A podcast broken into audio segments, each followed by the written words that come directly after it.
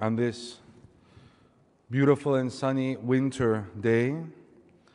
In the church, we call it the Sunday before the Nativity or the Sunday before Christmas.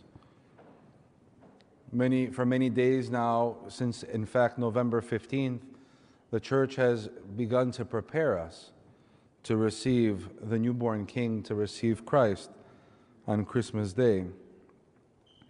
Especially the last two weeks, the hymns the gospel readings, the epistle readings, have intensified their quest in order to enlighten us and to bring our attention to that star in Bethlehem, to the manger, the icon that we can so beautifully see represented in the top corner of our church, so beautifully written many years ago by Mr. Terzis where you can see the scene play out in front of our eyes of the birth of the Lord. Today, however, in the gospel reading, we heard what's called the genealogy of Christ. For most people, it probably sounds a bit boring.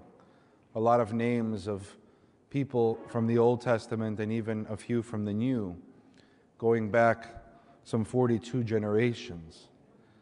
This is indeed intended very carefully by the fathers of the church and placed today in order to help us understand that Christ is fully man and fully God, that he comes from the right stock of people. There's a historical tracing of his ancestry.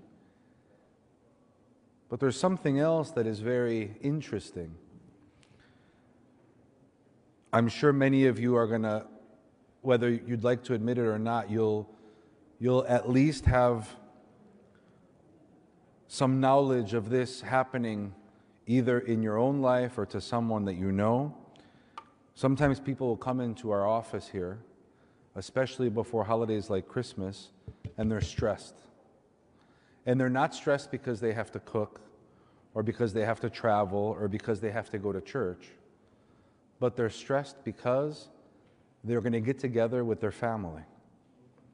Many of us have some difficult family members.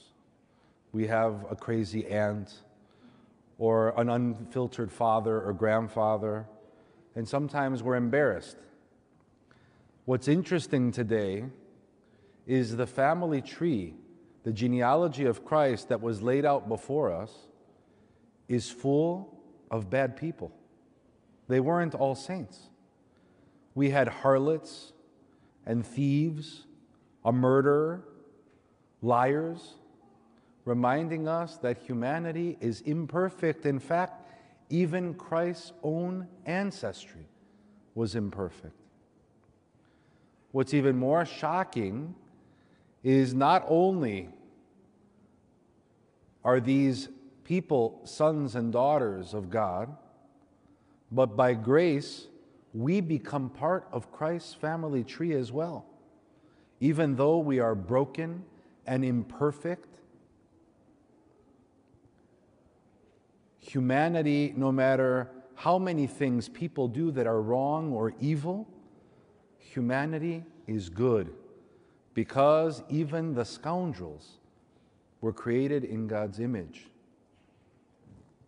We are reminded at Christmas that Christ was born not only for the good, but for the whole world. He died on the cross for everyone. And no matter how bad someone is, or how bad we perceive someone to be, they have the same potential on Christmas Day to remember that God was born into this world in order to offer salvation to all people. It's helpful to know that even Christ had people in his family that were imperfect. It allows us to be hopeful and motivated and move forward, knowing that we have hope for ourselves and for our families, and that we need not be embarrassed of who we are or where we come from but we move forward with hope, with courage, with faith. On this Christmas day, be filled with joy, for salvation comes into the world.